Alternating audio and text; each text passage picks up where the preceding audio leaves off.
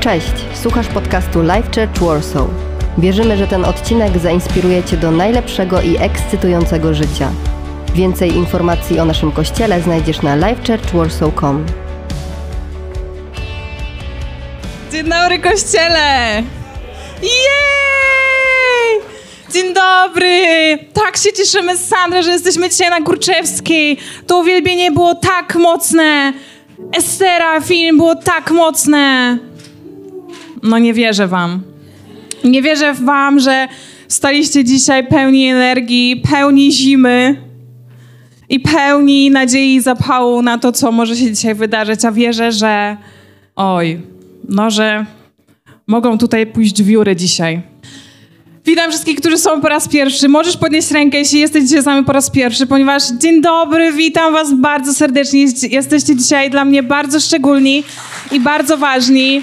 Brawa dla was, ponieważ też kiedyś byłam pierwszy raz w danym miejscu i też e, zastanawiałam się, o co chodzi, kim są ci ludzie, E, czy może nie byłam w kościele po raz pierwszy, bo jakby wychowałam się w kościele, ale patrzysz na te nowe twarze, nie znasz ich, nie znasz żarcików, nie wiesz, czy ona taka jest naprawdę, czy ona dzisiaj udaje. Więc słuchajcie, cieszę się i dziękuję za waszą odwagę, za to, że jesteście. Ja nazywam się Sandra Kostrubiec, jestem w tym kościele od około siedmiu lat, razem z, z pastorem Maćką, z, z pastorem Maćką, z pastorem Maćkiem i z pastor Igą mam ten przywilej służyć w tym kościele również razem z naszym teamem, który nam tutaj tak pięknie gra. Dziękuję Kamil, mogę cię odesłać. E, dogadaliśmy się z, z Kamilem, kiedy ma wejść, e, jak już będę kończyć kazanie, ponieważ stoję na tej scenie, na tej scenie, po tej stronie sali jakiś może czwarty czy piąty raz, więc wiecie, po prostu muszę sobie wszystko poukładać tak, żeby nic mnie nie zaskoczyło. Więc słuchajcie, żeby nic mnie nie zaskoczyło, od wielu lat budujemy w tym e, kościele kulturę feedbacku, więc błagam, dodajcie mi trochę otuchy, dodajcie mi trochę pewności siebie, więc jeżeli będę mówiła cokolwiek, to proszę reagujcie, jak, reagujcie jakkolwiek, dobra? Tylko nie rzucajcie pomidorami we mnie lub nie róbcie jakichś innych dziwnych rzeczy. E, jesteśmy w serii kazań, która nazywa się Gospodarz czy gość. I tak jak jest tutaj napisane, Bóg daje każdemu z nas przeznaczenie. I to przeznaczenie zaczyna się od wierności w swoim duchowym domu. Wiecie, kościoły są jak inkubatory, w których wzrastamy, w których karmimy się, w których razem się modlimy, w których znamy się po imieniu. I dzisiaj pierwszy kłod, bo dzisiaj będzie kilka kłotów. Pierwszy kłod na dzień dzisiejszy jest taki, że jesteś powołany do tego, aby być gospodarzem w miejscu, w którym Bóg cię postawił. Aby być gospodarzem w swoim otoczeniu. Number one. To jest pierwsza rzecz, którą chcę, żebyś dzisiaj zapamiętał, bo od tego wszystko się zaczyna i od tego wszystko wychodzi. I Możesz się mnie zapytać, okay, dobra, co to znaczy, jak mam być gospodarzem? Czy to znaczy, że mam codziennie, nie codziennie, bo nie jesteśmy tutaj codziennie, ale że mam co niedzielę przyjeżdżać do kościoła i mam służyć w kawiarni, że mam co niedzielę tutaj podnosić papierki, że mam co niedzielę zamiatać liście, bo są nagrabione? Nie. Gospodarzem jesteś w momencie, w którym co niedzielę o 9.30 decydujesz się na to, że idziesz do swojego duchowego domu. Nie decydujesz się na to, że wstajesz i dzisiaj idę do Life Church Warsaw, za tydzień idę do kościoła ABC, za dwa tygodnie znowu pójdę do kościoła Life Church Warsaw, a za trzy tygodnie pójdę do kościoła DEF, alfabecik. Jesteś gospodarzem w momencie, w którym bierzesz odpowiedzialność za to, że pojawiasz się w swoim duchowym domu. I chcę nam Cię przypomnieć, że nad każdym z nas panuje powołanie. I powołanie możemy rozgrupować, pogrupować na powołanie grupowe i indywidualne. Dobra, nie, powiem to. Słuchajcie, brawa dla tej grafiki, dobrze? Bo zaraz wam wytłumaczę, ale tej grafiki prawie by tutaj nie było. Ale słuchajcie, walczyłam tak wiernie. Stoję sobie w piątek na kościele Baim, na kościele, na koncercie Baim. Beata Kozidrak, rozumiecie o co chodzi? Beata Kozidrak. A ja tutaj SMS-y, awanturka. No i prawie grafiki nie będzie. Mówię, dobra, poddaję się, śpiewam Biała Armia. Beata gra w mojej duszy, ale sobie później myślę, no nie, to nie jest dla mnie, to jest dla kościoła. Ta grafika musi być, żeby oni zrozumieli, o co chodzi. No i jest. Powołanie. Skupmy się już, dobrze? powołanie rozgrupujemy na grupowe i na indywidualne. Grupowe, czyli w momencie, kiedy zakorzeniasz się w jakimś miejscu, kiedy dane miejsce jest twoim domem duchowym, to znaczy, że razem z tym domem duchowym masz nad sobie powołanie grupowe, które ten kościół ma wypełnić. Teraz na przykład, jako Life Church bardzo dzielnie i bardzo fajnie funkcjonujemy na Expo. To jest teraz nasze powołanie grupowe, które cały czas wypełniamy, ale w tym powołaniu grupowym jest również twoje powołanie indywidualne. Czyli każdy z nas, każdy jak tutaj siedzisz, ma nad sobą indywidualne powołanie w powołaniu grupowym, czyli masz robić konkretną rzecz.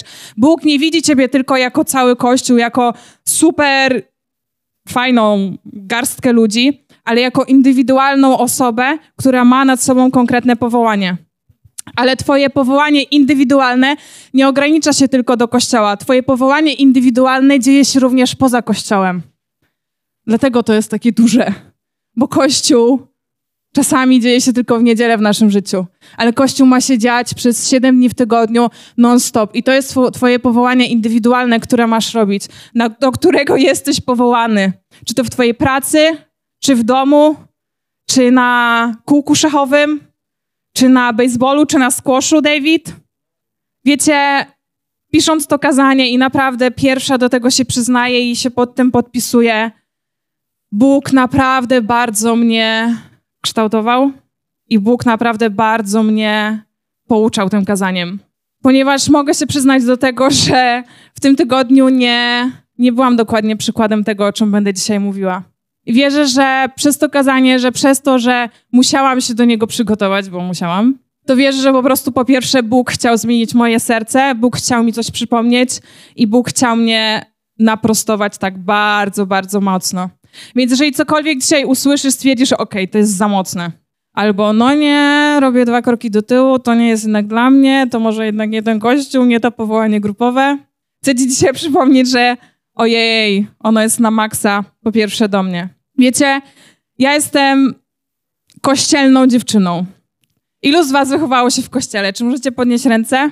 Super. O, wow, fajnie. O, to nie jestem sama. Wiecie, to, czego nauczyłam się o kościele, i mam nadzieję, że wy również, to to, że żaden kościół nie jest idealny. A dlaczego? Dlatego, że kościół to ludzie, a ludzie są nieidealni. Więc jeżeli szukasz idealnego kościoła, to znaczy, że szukasz kościoła, w którym nie ma ludzi. I'm so sorry, ale niestety taka jest prawda. I wiecie, patrząc w moje 26-letnie życie, Jestem bardzo, ale to bardzo wdzięczna za Kościół przez ostatnie 7 lat za Life Church Warsaw, ponieważ wiem, jak Kościół bardzo ukształtował mnie jako małą dziewczynkę, później jako nastolatkę i teraz już jako kobietę. Jestem na maksa, naprawdę nie wiem, jak to Bóg sobie poukładał, ale jestem na maksa wdzięczna Mu za to, za to, jak moje życie wyglądało i za to, że mogłam wychować się w Kościele. Ale też to, co dziś wiem na temat Kościoła i to, co dziś wiem na temat konkretnie Life Church Warsaw, bo tak samo jak chyba za każdym razem to mówię, że cieszę się, że słuchają nas ludzie na Spotify, że mamy platformę, do której możemy dosięgać naszymi kazaniami, naszymi inspiracjami daleko dalej na cały świat. Ale w momencie, kiedy ja staję w tym miejscu, to na początku pierwszym odbiorcą jesteś ty. I na początku najpierw mówię do ciebie, ponieważ siedzisz na krześle w moim domu. Więc biorę za ciebie odpowiedzialność i jeśli mówię coś z tego miejsca, to znaczy, że najpierw mówię to do ciebie. I wiem, że Life Church Warsaw jest na pewno na 100% Bożą odpowiedzią na to, co ma dziać się na ziemi, ale nie jest jedyną. Uuu, co to znaczy, że nie jest jedyną? Wiecie, przypominając sobie to, co mówił pastor Maciek na kazaniu w zeszłym tygodniu, każdy z nas ma nad sobą powołanie i to powołanie jest do tego, że jesteś gospodarzem, a nie gościem. A czasami, czasami myślimy i czasami łapiemy się na tym, że część z nas dalej zastanawia się, okej, okay, dobra, dla mnie pozostaje tylko gość. Ja nie jestem powołany do tego, żeby być gospodarzem. Dla mnie zostaje tylko gość, ponieważ czasami nam się wydaje, że bycie kościołem to jest tylko to, co dzieje się w niedzielę o 11 na tym miejscu. Że bycie kościołem to jest przyjście, ok, pierwsza kawa o 11, później uwielbienie, e, kazanie pastora Maćka, kawa, dziękuję, do widzenia, to jest bycie moim kościołem na cały tydzień. Ale mówię ci, że bycie gospodarzem to jest to, że jesteś odpowiedzialny za swoje otoczenie, że bierzesz odpowiedzialność za ludzi wokół siebie, że jesteś postawą, którą ludzie chcą się karmić, że nie wychodzisz z tego miejsca i zapominasz o tym, że jesteś kościołem. Jesteś kościołem od poniedziałku do soboty, w swojej pracy, w swoim domu, w kółku szałowym i na skłoszu. Wiecie, kiedy chcę to też powiedzieć i chcę to też, żeby, żeby zabrzmiało to bardzo jasno i klarownie, nie jestem dzisiaj w miejscu, nigdy nie będę w miejscu, w którym stanę po tej stronie sceny i na kolejnym kazaniu zacznę po prostu wrzucać na was ciężary. Czyli musisz robić to, musisz robić siamto, musisz pójść tam, musisz posprzątać to, musisz wyczyścić ściany tam, musisz przyjść wynieść śmieci. Bo wiecie, czasami łapałam się na tym właśnie jako mała dziewczynka będąc w kościele, że przecież Biblia mówi o tym, że Jezus mówi o tym, moje brzemię jest miła, jarzmo lekkie, czy na odwrót. I przychodziłam do tego kościoła jako dziewczynka i znałam te wersety, a później na kazaniu słyszałam, musisz to, musisz tamto, musisz pojechać tam, musisz głosić. Jak nie będziesz głosił 7 dni w tygodniu, to w ogóle masakra. Musisz zrobić to, dopiszcie sobie, co wam ludzie mówią, że musicie robić. Ja sobie myślę, ja nie mogę. No to coś mi tu nie gra. Skoro Bóg mówi, że moje jarzmo jest miłe, a brzemię lekkie, a później z kazalnicy słyszę, że muszę to, tamto i siamto, bo dopiero wtedy zasłużę na Bożą miłość, to ja sobie myślę, no nie wiem, Boże, nie wiem, czy czy chcę takiej relacji, czy chcę dodatkowego obciążenia, bo już życie jest samo trudne. Mała dziewczynka mówi, że życie jest trudne. Ale życie samo w sobie będzie już trudne, więc po co mi relacja, w której muszę znowu na coś zapracowywać? Ale wiecie i chcę nam to przypomnieć, mam nadzieję, że wiecie o tym, a jeśli słyszysz to dzisiaj po raz pierwszy, to chcę ci przypomnieć największą, najpiękniejszą rzecz, jaka wydarzyła się w naszym życiu, to jest to, że Bóg posłał swojego Syna, aby On umarł za nas z miłości, aby oddał swoje życie z miłości. Gdyby Bóg posłał swojego syna, bo tak musiał, bo był gospodarzem na ziemi, bo to jest jego odpowiedzialność, no to nie wiem, czy bym na to poszła. Nie wiem, czy bym chciała mieć relację z kimś, kto robi dla mnie rzeczy, bo tak musi, bo robi, bo po prostu jest gospodarzem i to jest jego odpowiedzialność. Ja interesuję się rzeczami, które ktoś dla mnie robi z miłości, ponieważ ja chcę robić rzeczy z miłości, ja chcę służyć z miłości, ja chcę być gospodarzem z miłości, bo jeżeli miłość nie jest twoim motywatorem, to po prostu odpuść, bo i tak się wypalisz.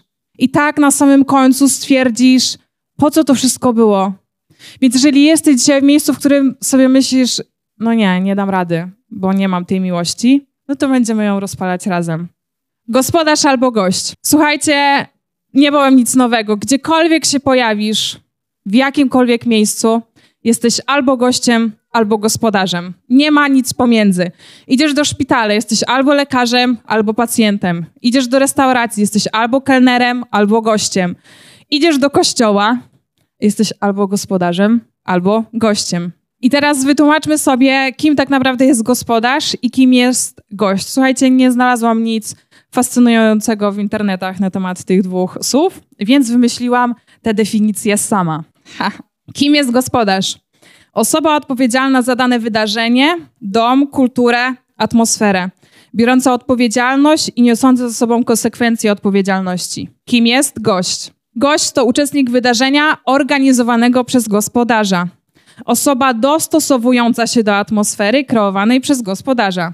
Osoba nie mająca nic do powiedzenia, nie mająca wpływu na kulturę. Dziś chcę mówić o tym, że w kościele i w swoim otoczeniu na co dzień jesteś albo gościem, albo gospodarzem. I słuchajcie, idąc do samego początku Biblii, rodzaju 1:28, Bóg mówi do nas to. Potem pobłogosławił im Bóg i tak do nich powiedział: Rozradzajcie się i rozmnażajcie, napełniajcie ziemię i podporządkowujcie ją sobie. Sorry, ale nie uciekniesz od tego. Bóg od samego początku mówi do ciebie, że masz sobie ziemię podporządkować. Niestety przez to, co wydarzyło się w Edenie, przez to, że grzech zapanował na ziemi, gospodarstwo objął ktoś inny. Biblia mówi, że dzisiaj jesteśmy tylko przechodniami na tej ziemi, a nasza ojczyzna jest w niebie, ale nie zwalnia cię to dalej od tego, abyś był gospodarzem w miejscu, w którym Bóg cię powołał, abyś był gospodarzem w otoczeniu, do którego Bóg cię posyła. Bycie gospodarzem nie jest tylko czymś, co robimy. Jest to postawa, która odzwierciedla, kim jesteśmy.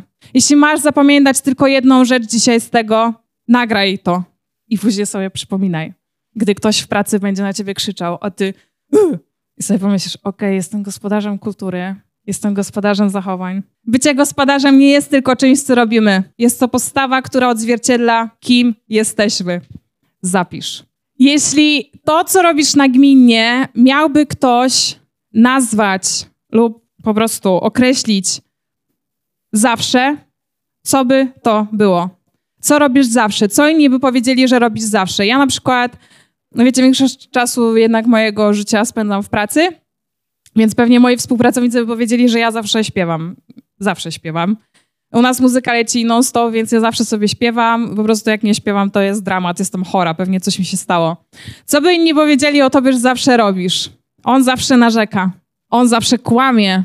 On zawsze jest uprzejmy. On zawsze pomaga. On zawsze siedzi na Instagramie. Albo on zawsze pali papierosy.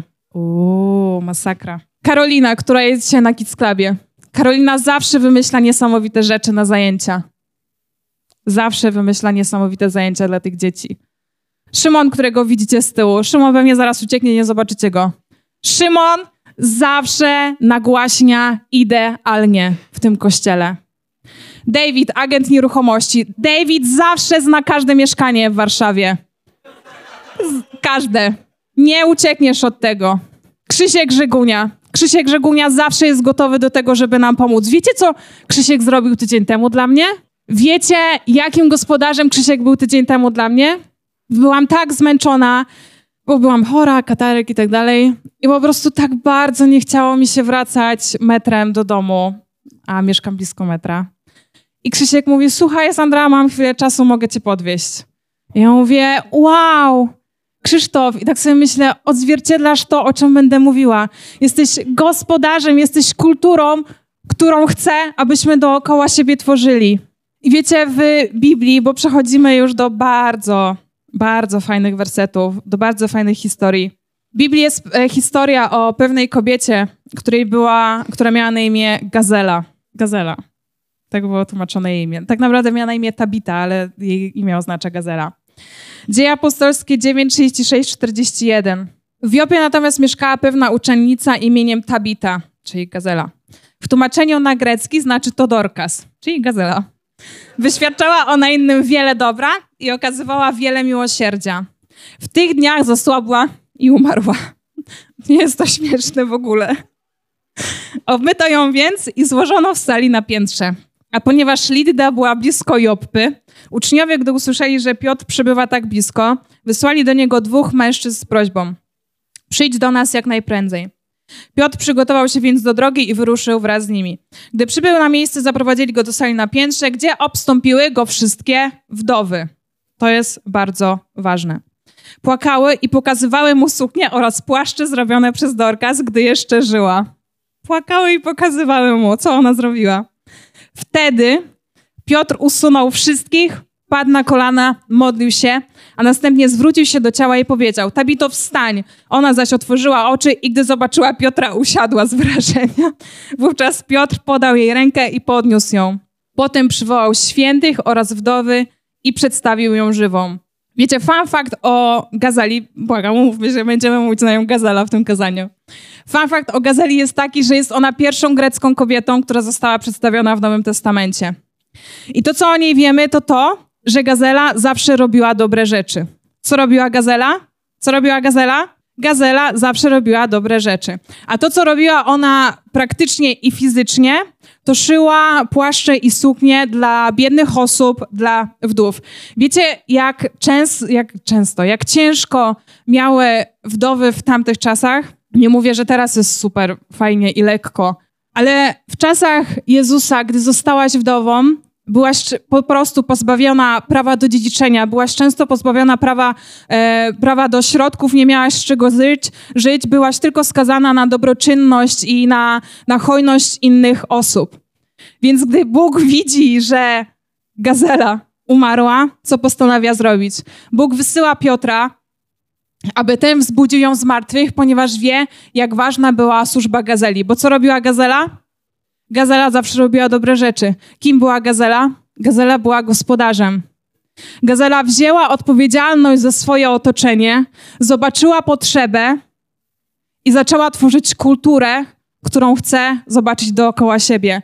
Zaczęła budować dom, w którym chce mieszkać. Wzięła odpowiedzialność za miejsce, w którym Bóg ją postawił i wzięła odpowiedzialność za swoje otoczenie. Jest sytuacja, kiedy jest ostatnia wieczerza i Jezus ma zaraz oddać swoje życie, ma zrobić najpiękniejszą, najwspanialszą rzecz, jaką mogła przytrafić się każdemu człowiekowi. Siedzą oni sobie razem z apostołami, siedzi, je sobie winogronka, pewnie tam rybkę, chlebek, jest super wspaniale. I w tym momencie Jezus mógł zrobić wszystko. Mógł zrobić naprawdę dosłownie wszystko. A co postanawia zrobić Jezus? Jezus postanawia pokazać swoim przyjaciołom i apostołom to, jak bardzo ich kocha. Jak bardzo ukochał, jak bardzo ich ukochał. Jana 13, 4, 5 mówi tak. Jezus robi tę rzecz. W tych okolicznościach wstał od wieczerzy, złożył swe wierzchnie szaty, wziął płócienny ręcznik i przepasał się nim. Następnie ladał do wody miednicy, zaczął myć nogi uczniów i wycierać ręcznikiem, którym był przepasany. Jeśli byście byli tam wtedy, zobaczylibyście najbardziej skandaliczną i najbardziej bezinteresowną rzecz, którą może zrobić gospodarz w tamtym czasie, w tamtym domu. Oni wszyscy mówili dalej, nie, Jezu, błagam cię, nie będziesz mył mi stóp, nie ty. Później tam mówią, dobra, jak myjesz mi stopy, to umyj mnie całego już. Ale na początku reakcja jest taka, nie, nie, ty nie będziesz mył mi stóp. Bo wiecie o co chodzi z tym całym myciem stóp. Często spotykamy to na kartach Biblii. Był to w tamtych czasach pewien zwyczaj, pewna tradycja. Jeśli na przykład Wera przyszłabyś, żyjemy w czasach Jezusa, żyjemy w czasach izraelskich, wyobraźmy sobie, że chodzimy w sandałkach. Wera, przyszłabyś do mnie do domu, byłabyś moim gościem, ja bym się zapytała Weroniki, hej, super, fajnie, że przyszłaś, czy mogę wziąć twój płaszcz, czego się napijesz i czy mogę umyć twoje stopy. A Wera do mnie mówi, no pewnie, Sandra, szłam tyle czasu, szłam w sandałach, droga była zakurzona, mam odciski, what? Mam przetarcia od tych sandałów. Ja sobie bym wtedy pomyślała, no stara, ja ci tych stóp nie będę myć, ale wiem, kto je umyje. Tum, tum, tum, idę do mojego sługi lub mojego niewolnika i mówię, proszę, to jest Weronika, to jest mój gość, proszę, abyś oprócz picia podał Mysz oprócz e, podania jej picia omył jej stopy. A co robi Jezus? Jezus patrzy na te brudne stopy. Wiecie, stopy to jest najobrzydliwsza część naszego ciała. Bogu naprawdę wszystko się udało, ale stopy. I co robi Jezus w tym momencie? Jezus bierze miskę wody, bierze ręcznik, klęka przed swoimi przyjaciółmi i zaczyna obmywać im stopy. Kim jest Jezus? Czy Jezus jest gospodarzem, który w pewnym momencie postanowił zabawić się w sługę i usłużyć swoim przyjaciołom? Nie. Jezus jest barankiem Boży. Jezus jest synem Boga. Jezus jest chlebem żywota. Jezus jest księciem pokoju. Jezus jest najsprawiedliwszym sędzią, jakiego mogliśmy poznać. I jest gospodarzem, który klęka przy stopach swoich przyjaciół, bierze ręcznik, nalewa wody i postanawia obmyć im stopy. Nie dlatego, że po prostu wpadł na taki rewelacyjny pomysł i tak i mu służę, ale dlatego, że jest gospodarzem, który służy swoim przyjaciołom bez względu na to, jakie ma z tego korzyści. Jaka mogła być korzyść z mycia stóp ludziom? Żadna. Ale to jest ta postawa, którą ja chcę się karmić. W Marka jest napisane, gdyż Syn Człowieczy nie przyszedł, aby mu służono, lecz aby służyć i oddać swoje życie za okup za wielu. On przyszedł nam służyć. On przyszedł pokazać nam, czym jest prawdziwe usługiwanie ludziom. I tak jak mówiłam na samym początku, nie stoję tutaj po to, abyś wyszedł z Górczewskiej i sobie pomyślał, ojeny, znowu to usługiwanie, znowu po prostu masakra. Kiedy służysz nie tylko robiąc rzeczy, ale swoją postawą, to co mówiłam na samym początku, nie służysz tylko ludziom, ale służysz Chrystusowi. Mateusza 25 jest pewien fragment, kiedy Jezus na sądzie ostatecznym powiedział, że kiedy przyjdzie ten sąd ostateczny, oddzieli jednych od drugich. Tak jak pasterz oddziela owce od kozłów. Jednych postawi po prawej stronie, powie dzień dobry, zapraszam, wejdź do Królestwa Bożego, a drugich postawi po lewej stronie. Źle to pokazuje, ale dobrze po waszej. I powie, słuchajcie, nie znam was, nie możecie wejść do Królestwa Bożego. I przeczytamy sobie teraz pewien fragment z Biblii, obviously. I tak jak całą Biblię, tak samo ten fragment gdy czytamy, możemy rozumieć na dwa sposoby. Bo umówmy się, gdy czytamy Biblię, czasami czytamy ją po prostu po ludzku, czytam sobie jak historię, karmię się, nie wiem, czy ten fragment zadziała jakoś w moim sercu, ale po prostu karmię się, czytam jak niesamowitą historię, jak niesamowitą opowieść, ponieważ chcę powiedzieć, że Biblia jest przezabawna i Biblia ma naprawdę wiele niesamowitych i zabawnych historii. Ale my jako chrześcijanie jesteśmy powołani do tego, aby czytać Biblię też na sposób duchowy. Bóg, kiedy modlisz się, zacznij, kiedy modlisz się, kiedy czytasz Biblię, zacznij czytanie od modlitwy. Powiedz, Boże, nie chcę tylko czytać tego słowa, które dla mnie zostawiłeś jako Szymon, ale chcę czytać jako Twoje dziecko. Jako dziecko, które napełniasz swoim Duchem Świętym i chcę rozumieć, co masz mi do powiedzenia. I chciałabym, żebyśmy teraz ten kolejny fragment, który będziemy czytać, żebyśmy najpierw zrozumieli go w taki, taki ludzki sposób. Mateusza 25, 25, 35, 44. Bo byłem głodny, a daliście mi jeść. Byłem spragniony, a daliście mi pić. Byłem obcym przybyszem, a przyjęliście mnie. Byłem nagi, a ubraliście mnie. Byłem chory, a doglądaliście mnie. Byłem w więzieniu, a odwiedziliście mnie. A usprawiedliwieni, a usprawiedliwieni zapytają, Panie, kiedy widzieliśmy Cię głodnym, a daliśmy Ci jeść, lub spragnionym, a daliśmy Ci pić? Kiedy widzieliśmy Cię obcym przybyszem, a przyjęliśmy Cię, lub nagim, a ubraliśmy Cię? Kiedy też widzieliśmy Cię chorym lub w więzieniu, a odwiedziliśmy Cię? Król natomiast odpowie, zapewniam Was, cokolwiek uczyniliście jednemu z tych najmniejszych moich braci, uczyniliście mnie. Wiecie, to co teraz powiem, naprawdę, jeśli zanim dokończę to kazanie, wyjdziesz z kościoła, to nie zdziwię się, bo jest to dosyć kontrowersyjna rzecz, którą powiem, ale mówię ją z pełną odpowiedzialnością. Bo kiedy weźmiesz tak po ludzku, werset 35, pastor patrzy się na mnie z takim przerażeniem. Kiedy weźmiesz werset 35 i zaczniesz czytać go tak po ludzku, byłem głodny, a daliście mi jeść. Okay, czyli co to oznacza? Gdzie znajdę głodną osobę? Jest niedziela, wychodzę z Górczewskiej, gdzie znajdę głodną osobę? Mam w kieszeni 5 zł, jadę na Marszałkowską. Jadę na patelnię, tam na pewno znajdę kogoś głodnego, kogoś, komu mogę dać 5 zł, kogoś, kogo mogę pomóc, komu mogę pomóc i 35 werset będzie czek. Sorry, nie oszukujmy się, ale tak 90% z nas czasami robi. Nie dlatego, że sobie teraz wymyślam, ale dlatego, że po prostu rozmawiam z niektórymi z nas. I nie mówię dzisiaj tylko o nas, ale po prostu patrząc na moją historię też bycia w kościele, wiem, że czasami tak czytamy Biblię. Ale chcę ci powiedzieć, że jest to najbardziej naiwna rzecz, jaką możesz zrobić. Rozumieć Biblię tak dosłownie, nie modląc się, zaczynając czytać Słowo Boże. Wiecie dlaczego nigdy, i powiem to, wiecie dlaczego nigdy nie spotkacie mnie wrzucającą 5 zł do koszyka osoby, która prosi o pomoc? Bo ponieważ wiem, że to nie jest pomoc. Ponieważ wiem, że to jest wspieranie pewnych zachowań, ponieważ wiem, że to nie jest ta droga, którą powinniśmy pomagać.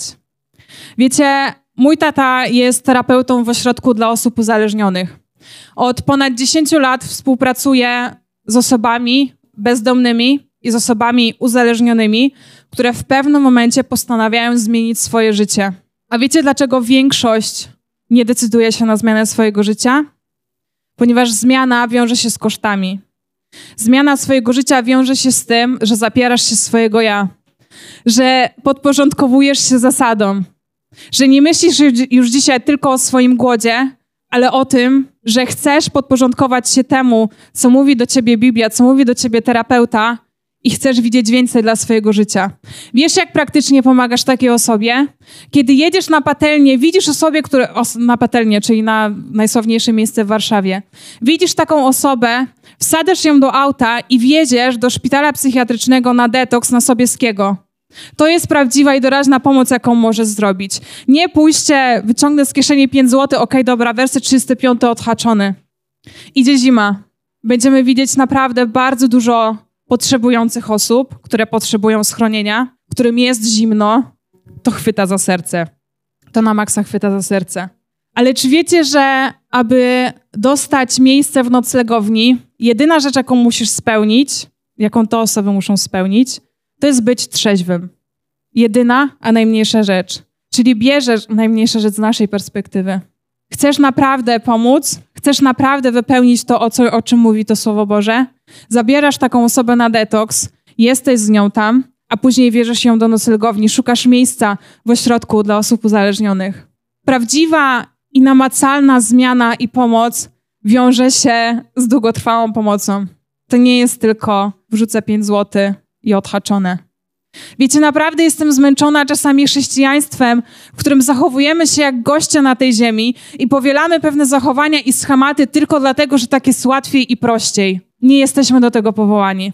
Jesteś powołany do tego, aby być gospodarzem na tej ziemi, aby szerzyć kulturę odpowiedzialności i mądrości. Jeśli chcesz pomagać, rób to mądrze. Błagam, nie zrozumcie mnie źle i nie podchodźcie do mnie później, pogadajmy po tym kazaniu. Ale nie pytajcie mnie, okej, okay, dobra Sandra, teraz jak mam pomagać? Czy mogę pomagać w ten sposób, czy mogę pomagać w inny sposób? Jak myślisz, czy to jest mądre, czy nie mądre? Nie wiem. Mówię o sytuacji z mojej autopsji. Mówię o sytuacji, którą znam. Mówię ci o tym, jak konkretnej osobie, jak konkretnej grupie osób możesz pomagać w taki prawdziwy i naprawdę sposób, który będzie miał znaczenie na dłużej. Naprawdę jestem zmęczona tym, że czasami chcemy robić coś dobrego i ja wierzę w nasze intencje, wierzę w to, że naprawdę chcemy robić dobre rzeczy. Ale czasami zachowujemy się jak gość na ziemi i nie bierzemy odpowiedzialności. Pomagajmy 7 dni w tygodniu, 24 godziny na dobę, tak jak to umiemy, bo wiem, że bo wiem, że jesteście ludźmi, którzy którzy po prostu, których Bóg dotyka i wiem to i widzę to. Ale naprawdę moim pragnieniem jest to, żebyśmy czasami nie brali, wyrywali z kontekstu pewnych fragmentów Biblii i pewne rzeczy, których nie rozumiemy i idziemy i robimy po prostu bezmyślnie i nasze hojne serce po prostu zostaje czasami wykorzystane. Nie do tego jesteśmy powołani. Wiecie, o czym naprawdę mówią te wersety? Teraz przejdźmy do sposobu rozumienia duchowego bo byłem głodny, a daliście mi jeść. Byłem głodny, a daliście mi jeść. Jezus jest chlebem żywota. Byłem spragniony, a daliście mi pić. Jezus jest wodą żywą. Amen. Byłem przybyszem, a przyjęliście mnie. Byłem przybyszem, a przyjęliście mnie do swojej wspólnoty, przyjęliście mnie do swojego kościoła, zaakceptowaliście mnie takiego, jakim jestem. Byłem nagi, a ubraliście mnie. Byłem chory, a doglądaliście mnie. Byłem chory, a doglądaliście mnie, czyli modliłeś się ze mną. Byłem chory, a przyszedłeś i zadzwoniłeś. Wiecie, nie zapomnę tego chyba nigdy. Tymo, jeśli będziesz tego słuchał, to cię pozdrawiam. Kiedyś stwierdzono u mnie tętniaka mózgu. Dzisiaj jestem już zdrowa, Bóg mnie uzdrowił, wierzę w to. Ale pomiędzy diagnozą taką wstępną, a diagnozą ostateczną minęło tydzień czasu. I to był naprawdę bardzo intensywny moment, w którym moja rodzina, moi przyjaciele modlili się o mnie. I wiecie, co zrobił Tymo pierwszej sekundzie, jak się dowiedział o tym, że jestem chora, po prostu do mnie, że jestem chora, że mam diagnozę, zadzwonił do mnie i zaczął się o mnie modlić. Nie miał wymówek, ojeju, dobra, pomodlę się, jak ją spotkam. Po prostu wziął telefon i zaczął się o mnie modlić. Byłem w więzieniu, a odwiedziliście mnie. Byłem więźniem grzechu i zwiastując mi Ewangelię, pokazałeś mi, czym jest wolność. Byłem więźniem grzechu, a zwiastując mi Ewangelię, wyprowadziliście mnie na wolność. O tym mówią te wersety. O tym mówią te wersety, że jesteś powołany do tego, aby iść i karmić głodnych, aby mówić im, kim jest Jezus w Twoim życiu, aby dać im wodę żywą, aby napili się. Jezus mówi: Ja jestem wodą żywą. To mnie potrzebujesz, mnie się musisz napić. Kiedy widzisz osoby potrzebujące, chodzi o to, żebyś się o nie pomodlił. Kiedy widzisz osoby po raz pierwszy w tym kościele, chodzi o to, kiedy jesteś gospodarzem, abyś rozłożył swoje ręce i powitał: Hej, czy chcesz się napić kawki? Hej, cieszę się, że jesteś. O, wow, ale masz super kolor włosów. Super, cieszę się. Jako Kościół naprawdę wierzymy w to, że jesteśmy gospodarzami na tej ziemi. Jesteśmy gospodarzami kultury i zachowań, które jest wokół nas. Dlatego jako Kościół stworzyliśmy coś takiego, co nazywa się nasz Culture Guide. Wiedziałam, że o czymś, o czymś zapomniałam, nie wzięłam go ze sobą. Ale to jest dobry moment, żebyście zostali po nabożeństwie i żebyście sobie może go przeczytali. Stworzyliśmy jako nasz kościół Culture Guide, czyli przewodnik kultury po polsku, ponieważ wierzymy w to, że kulturę i pewne zachowania, pewną postawę albo zaprojektujemy my, albo one zadzieją się same. Nie ma innej opcji. Albo gość, albo gospodarz. Albo będziesz obserwował, jak pewne zachowania w Twoim otoczeniu, w Twoim domu, w Twoim kościele po prostu dzieją się same, albo weźmiesz odpowiedzialność jako gospodarz, do czego jesteś powołany i zaczniesz projektować, zaczniesz szyć kulturę, którą chcesz widzieć wokół siebie. Zaczniesz mieszkać w domu, w którym chcesz mieszkać. Zaczniesz być gazelą, która zobaczy prawdziwą i realną potrzebę i zatroszczy się o swoje otoczenie. Do tego jesteś powołany.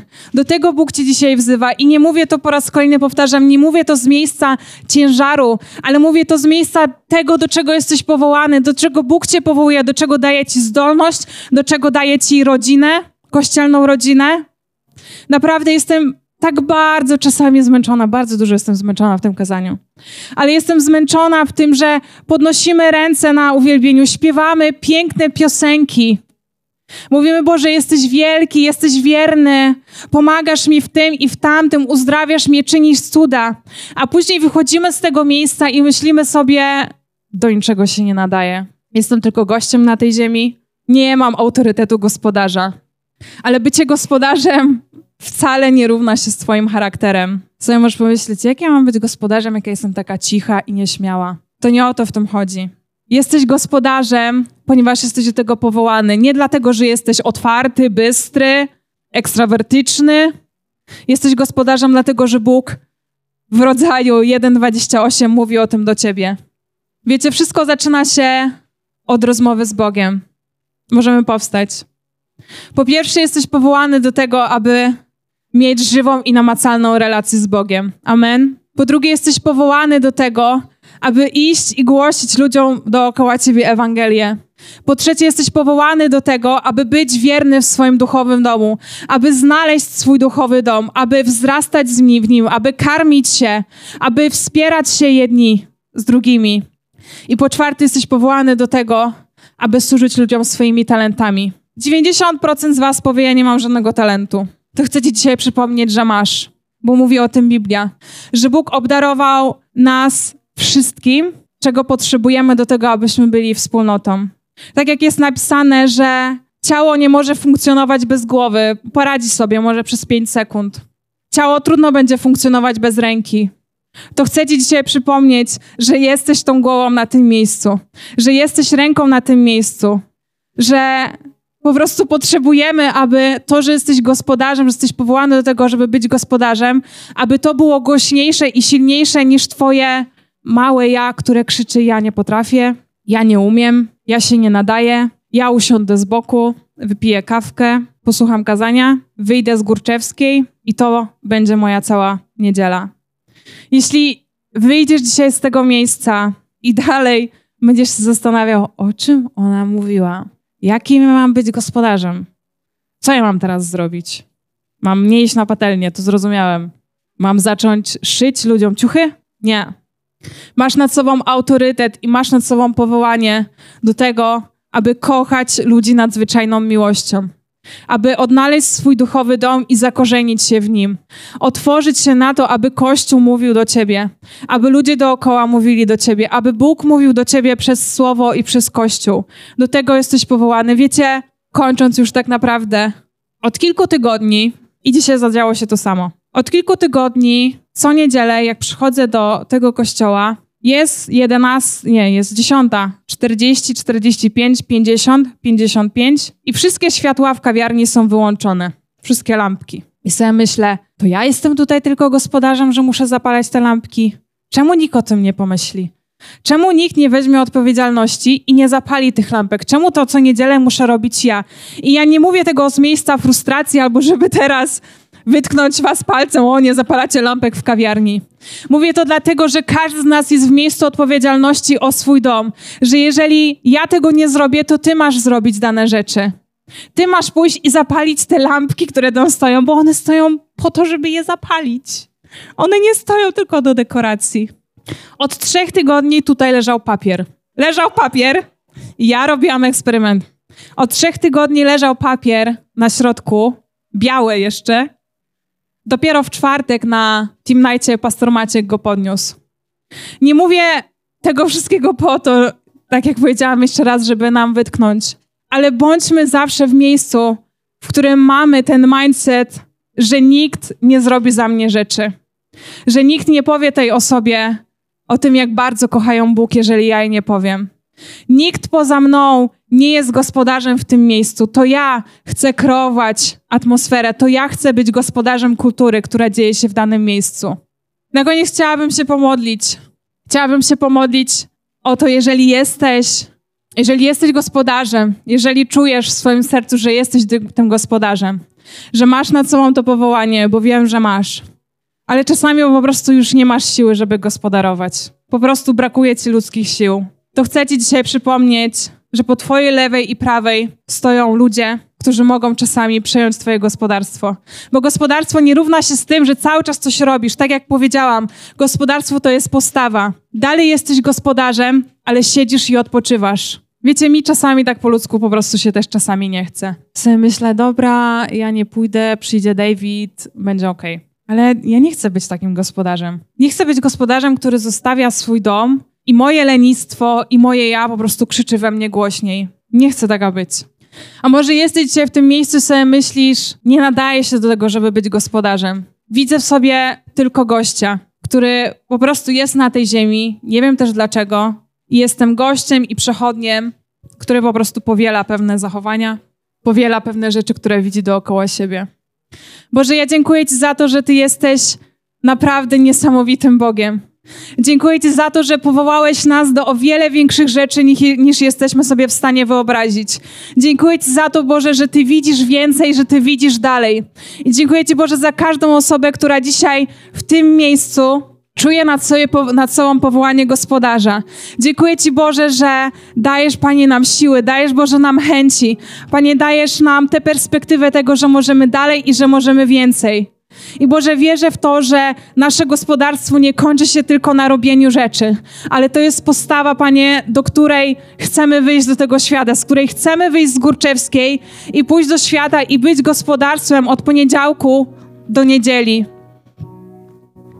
Boże, modlę się dzisiaj też o wszystkie osoby, które cały czas może myślą o sobie, że są tylko gośćmi, że się nie nadają.